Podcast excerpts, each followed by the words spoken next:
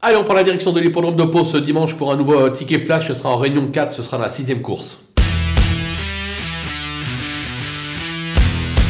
Dans cette épreuve, on va s'appuyer sur une petite euh, Nicole, le euh, numéro 8, euh, Marie Quastala, qui n'a pas encore failli depuis ses débuts en compétition, toujours pas de succès, mais ça ne devrait pas tarder. Je pense qu'elle est capable de s'imposer ce dimanche vu ses moyens. On veut lui opposer une autre Nicole, mais qui débute en compétition, le numéro 9, Christine Desmottes, qui montre quelques moyens le matin justement à l'entraînement. Je pense qu'elle est capable de surprendre un très belle cote, raison pour laquelle on va se couvrir et on va surtout tenter un 2 sur 4 dans cette épreuve.